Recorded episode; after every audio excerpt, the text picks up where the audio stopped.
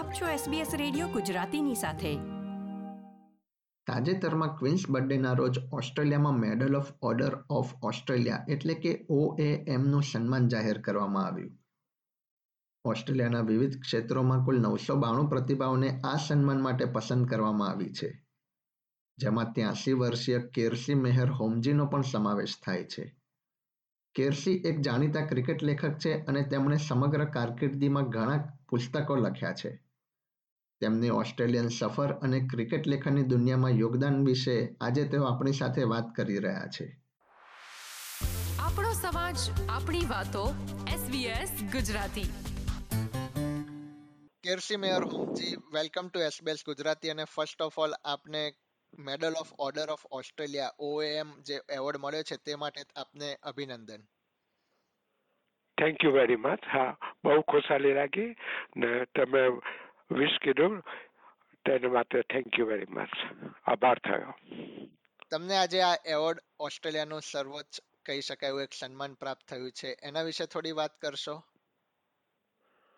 હા જ્યારે મેં સાંભળ્યું ત્યારે માથે મનાયું પણ નહીં. અને મારી વાઈફ પાસે ગયો કે મને એવોર્ડ મળ્યો ને આ હું પેલું પંકજ બલેકનું ગીત ગાવા લાગી ગયો. આજ આપની મહેનતો કા બદલા મિલ ગયા. પંકજ મલિકનું હતું ડોક્ટર સિનેમામાંથી કે આજ અપની મહેનતો કા અપ તો બદલા મિલ ગયા. કેરસીજી આપણે આપની કારકિર્દી વિશે વાત કરી. આપ ઓસ્ટ્રેલિયા ક્યારે આવ્યા અને તમારી આ દેશમાં સફર કેવી રહી પચાસ વર્ષોમાં તે વિશે વાત કરશો? હા જરૂર. અમે મારી વાઈફ સાથે ઓગણીસો સિત્તેરમાં સિડની આવ્યા હતા. અને તે વખતે તો બસ પચાસ ડોલર જ ઇન્ડિયાથી લઈ આવી શકાય. અને જોબ પણ ન હતો. એટલે બહુ ડિફિકલ્ટ હતું, પણ એક ફ્રેન્ડ સાથે થોડો વખત રહ્યા ને ઇવન જો કે હું વાયરોલોજીસ્ટ છું with degree of post graduate degree પહેલાં તો સ્કૂલમાં મને રહેવું પડ્યું એઝ અ ટીચર ને અમે ગ્લીબમાં રહેતા હતા ને બ્લેકટાઉન જવાનું, રોજ જવાનું અને ગર્લ્સ સ્કૂલ હતી, તેમાં શીખવવાનું. પણ એટલું મને ઓસ્ટ્રેલિયા પર લાવ આવી ગયો કે મેં ફક્ત ત્રણ ચાર વીક એ લોકોને શીખવ્યા હશે ને મને જોબ મળી ગયો સિડની યુનિવર્સિટીમાં એઝ અ વાયરોલોજીસ્ટ ને જ્યાં મેં એ લોકોને કહ્યું કે હું હવે જાઉં છું, તો પેલી છોકરીઓ રડવા લાગી. એટલું બધું એ લોકોને ત્રણ કે ચાર વીકમાં આટલું બધું ઇમોશન ફીલ થાય. ત્યારે મને લાગ્યું કે હું જો ઇન્ડિયામાં વીસ ને પચીસ વર્ષ કામ કરેલું, ત્યારે આટલું એપ્રિશિએટ નહીં થયું. પણ યા ત્રણ ચાર વીકમાં શું છોકરીઓ બધી પ્રેઝન્સો લઈ આવ્યા ને બહુ મને ખુશાલી લાગી. ને હજુ પણ હું યાદ કરું છું કે આ કન્ટ્રી કેટલો સરસ છે તે appreciate your good work and your good feeling એ લોકો એપ્રિશિએટ કરે છે આપણું સારાપણું. રાઈટ અને આપણા એ કામને પણ આજે પણ એપ્રિસિએશન મળ્યું અને આપને એવોર્ડ મળ્યો. આપણે વાત કરીએ આપની ભારતની જીવન વિશે. ક્રિકેટના ક્ષેત્રમાં આપનું કોન્ટ્રીબ્યુશન શું રહ્યું હતું ભારતમાં? એ વિશે વાત કરશો? હા જરૂર. હા મારા શોખ તો ક્રિકેટનો ઘણો હતો. કારણ કે મારા અંકલ એક ટેસ્ટ મેચ રમેલા હતા ફોર ઇન્ડિયા ઓગણીસો છત્રીસમાં ઇંગ્લેન્ડ ગયા હતા ને એ લોકો વિદ્યાનગરમની ટીમ સાથે ગયા હતા ને એક ટેસ્ટ રમ્યા ને વિકેટ કીપર હતા. એટલે મારા ફેમિલીમાં ક્રિકેટ છે ને મારા અંકલના અંકલ પણ ઇન્ડિયાને રેપ્રેઝેન્ટ કરેલું ઓગણીસો બારમાં જ્યારે ટેસ્ટ ક્રિકેટ ઇન્ડિયામાં ન હતું. ને મારો એલ્ડેસ્ટ બ્રધર પણ એની યુનિવર્સિટીમાંથી રમતો હતો. અનફોર્ચ્યુનેટલી મારામાં ક્રિકેટ રમવાની ટેલેન્ટ ન હતી, પણ તો પણ હું રમતો હતો. અને એક મસ્કતી ક્રિકેટ ક્લબ કરીને બધા ગુજરાતીઓની ટીમ હતી.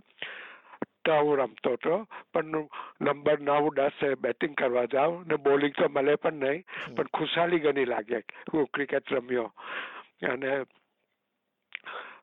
પણ જો હું જાણીતો ક્રિકેટર હતે તો હું લગતે નહીં ક્રિકેટ પર. આ તો this was a second line of defence અને તેથી મેં લખવા માંડ્યું ક્રિકેટનું અને પહેલા તો સ્પોર્ટ્સ વીક કરીને મેગેઝિન હતું. ત્યાં પછી તો પેલા ટોપ મેગેઝિનોમાં પણ આર્ટિકલો લખી like Times of India Illustrated Weekly of India એટલે તે રીતે હું જાણીતો થઈ ગયો.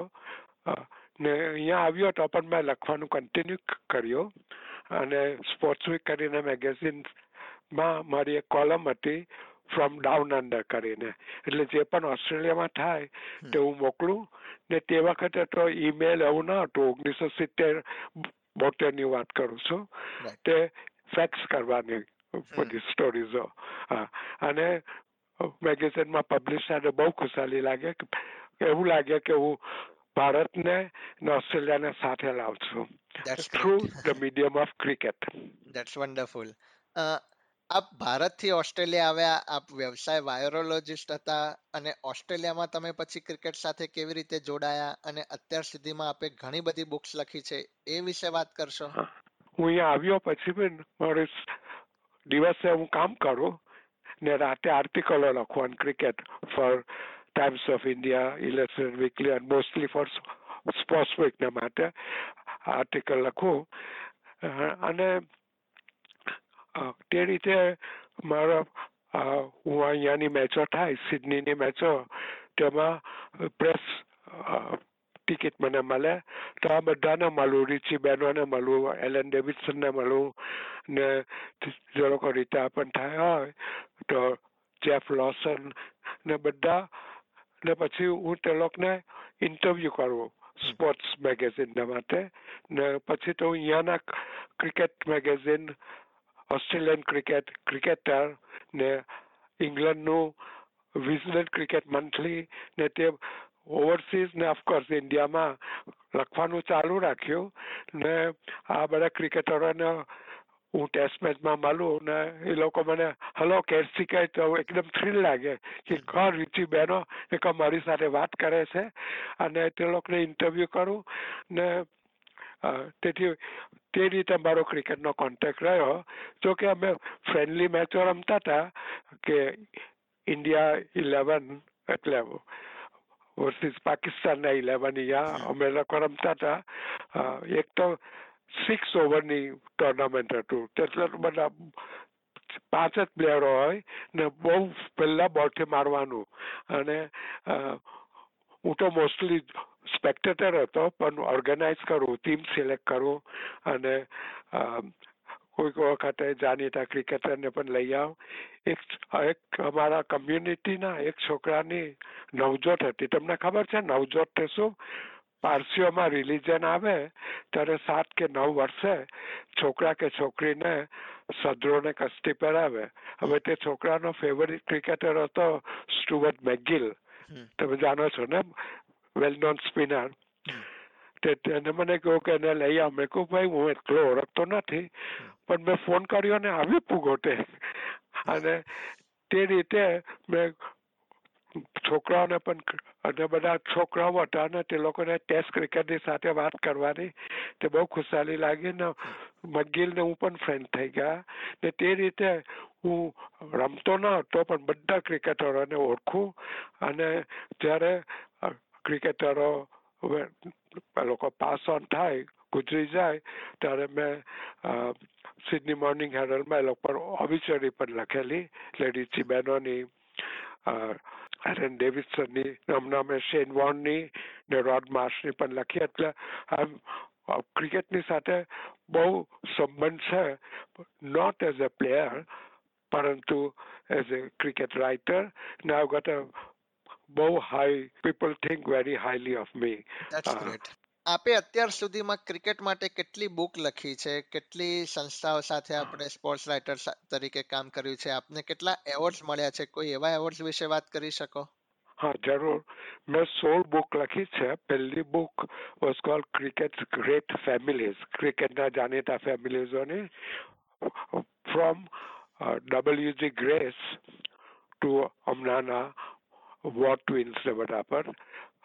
પછી મેં બીજી બુક લખી that was call thousand test જ્યારે થાઉઝન્ડમી હજારમી ટેસ્ટ રમાતી હતી, ત્યારે મેં બધા રેકોર્ડો કર્યા ફ્રોમ ફર્સ્ટ પહેલી મેચથી છેલ્લી મેચ વેર અને તે લખ્યું ને બધા જાણીતા, અને પછી ક્રિકેટ ગ્રેટ ઓલરાઉન્ડર્સ કરીને લખ્યું બધા ઓલરાઉન્ડર્સોને પણ મારી એક બુક જે સૌથી વધારે વેચાય તે ધ વોર ટ્વિન્સ કરીને હતી. એ લોકો સ્ટીવ એન્ડ માર્ક વોર ઘણા જાણીતા થયા પણ મને એ લોકો સાથે ઓળખાણ થઈ before when they were school boys એક ફંક્શનમાં હતું ને સ્ટીવ વોર ને માર્ક વોરના પેરેન્ટ્સો એક મારી પાસે બેઠેલા હતા એક ફંક્શનમાં તો બધું મારા પર ઇન્ફોર્મેશન મોકલ્યું. એ લોકો સ્કૂલમાં શું કરતા હતા તે બધું. અને મેં બુક લખી ત્યારે તો એ લોકો જસ્ટ જાણીતા થયેલા. ને બીજી બધી જરા ફની જેવી પણ હ્યુમરસ બુકો પણ લખી. આઉટ ફોર એ ડાક એટલે યુઝ્યુઅલી તો લોકો બુક લખે કે તમે સેન્ચરી કરો કે ડબલ સેન્ચરી કરો કે ટ્રિપલ સેન્ચરી મેં સારા પર લખી. Out for a duck zero કરો તેના પર ને તેનું કેવું રિએક્શન હોય ક્રિકેટરોના ને બધા ખરાબ પ્લેયર્સો ઝીરો નથી કરતા ઇવન બ્રેડમેને ડોન બ્રેડમેન છેલ્લી મેચ રમ્યા ઇંગ્લેન્ડમાં ત્યારે ઝીરો રન કર્યો હતો એટલે it can happen to anyone તેંડુલકરે zero કર્યા છે બધા તે રીતનું ફિલોસોફી કે દુનિયામાં તમે સપોઝ બિઝનેસમાં પૈસા ગુમાવો, પણ you can always come back તમે ઝીરો કરો ને વિશ્વનાથે પહેલી ટેસ્ટમાં ઝીરો કરેલો ને સેકન્ડ ઇનિંગમાં સેન્ચરી કરેલી. એટલે તમને ચાન્સ છે ઉપર આવવાનો ને નલી ફેલિયર્સ તમને નીચેને લાવવા જોઈએ. આપે ક્રિકેટની દુનિયામાં એક ઓથર તરીકે કામ કર્યું છે, ક્રિકેટની રમતને નજીકથી જોઈ છે, પણ આપ ક્રિકેટમાં એક્ટિવલી પણ સંકળાયેલા છો? શું આપ આ ઉંમરે ક્રિકેટ રમો છો?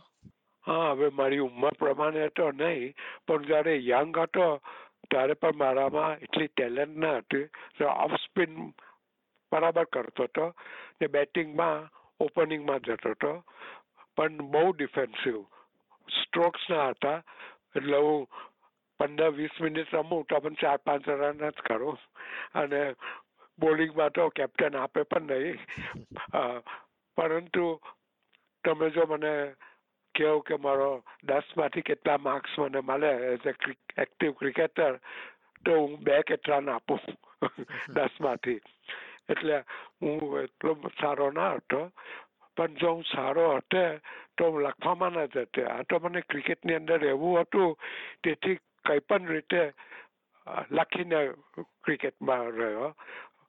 મુંબઈમાં અને પછી સિડનીમાં. અને તે રીતે મેં બુક્સો લખી અને ફોરવર્ડ્સો પણ બહુ જાણીતા લોકોએ મારી બુક્સોને કર્યું એક કે એક જણાએ બહુ પ્રેસ કીધી મારા લખવાની સ્ટાઇલની કારણ કે હું લખું તો પેલું એકનું એક નહીં લખું. જુદું જુદું લખું. એટલે તે રીતે હજુ પણ લખવાનું ચાલુ રાખું છું. ને રિટાયરમેન્ટમાં આ બહુ સરસ છે કે સવારે ઉઠીને જોવાનું કે મારી આર્ટિકલ આવી છે કે કોઈ ઈમેલ આવ્યા છે કે અને તે રીતે કારણ કે આવી હોબી તમને હંમેશા યંગ રાખે. કેરસી મેહર હોમજી આજે તમને medal of order of Australia એવોર્ડનું જે સન્માન મળ્યું એ બદલ ફરીથી એક વખત ખૂબ ખૂબ શુભકામના અભિનંદન અને આજે તમે અમારી એસબીએસ ગુજરાતી સાથે વાત કરી એ બદલ તમારો ખૂબ ખૂબ આભાર. થેન્ક યુ તમે બોલ્યા તેથી ઘણો આભાર માનું છું. ને મને પણ બહુ ખુશાલી લાગે છે કે એવોર્ડ મળ્યો. અને આ ઇન્સ્પિરેશન છે કે તમે જો વર્ક કરો તો તમારા પાસે ઘણી ટેલેન્ટ ન હોય તો પણ તમે એવોર્ડ જીતી શકો છો. બિલકુલ. Thank you so much thank you આ પ્રકારની વધુ માહિતી મેળવવા માંગો છો? અમને સાંભળી શકશો Apple podcast Google podcast Spotify કે જ્યાં પણ તમે તમારા પોડકાસ્ટ મેળવતા હોવ.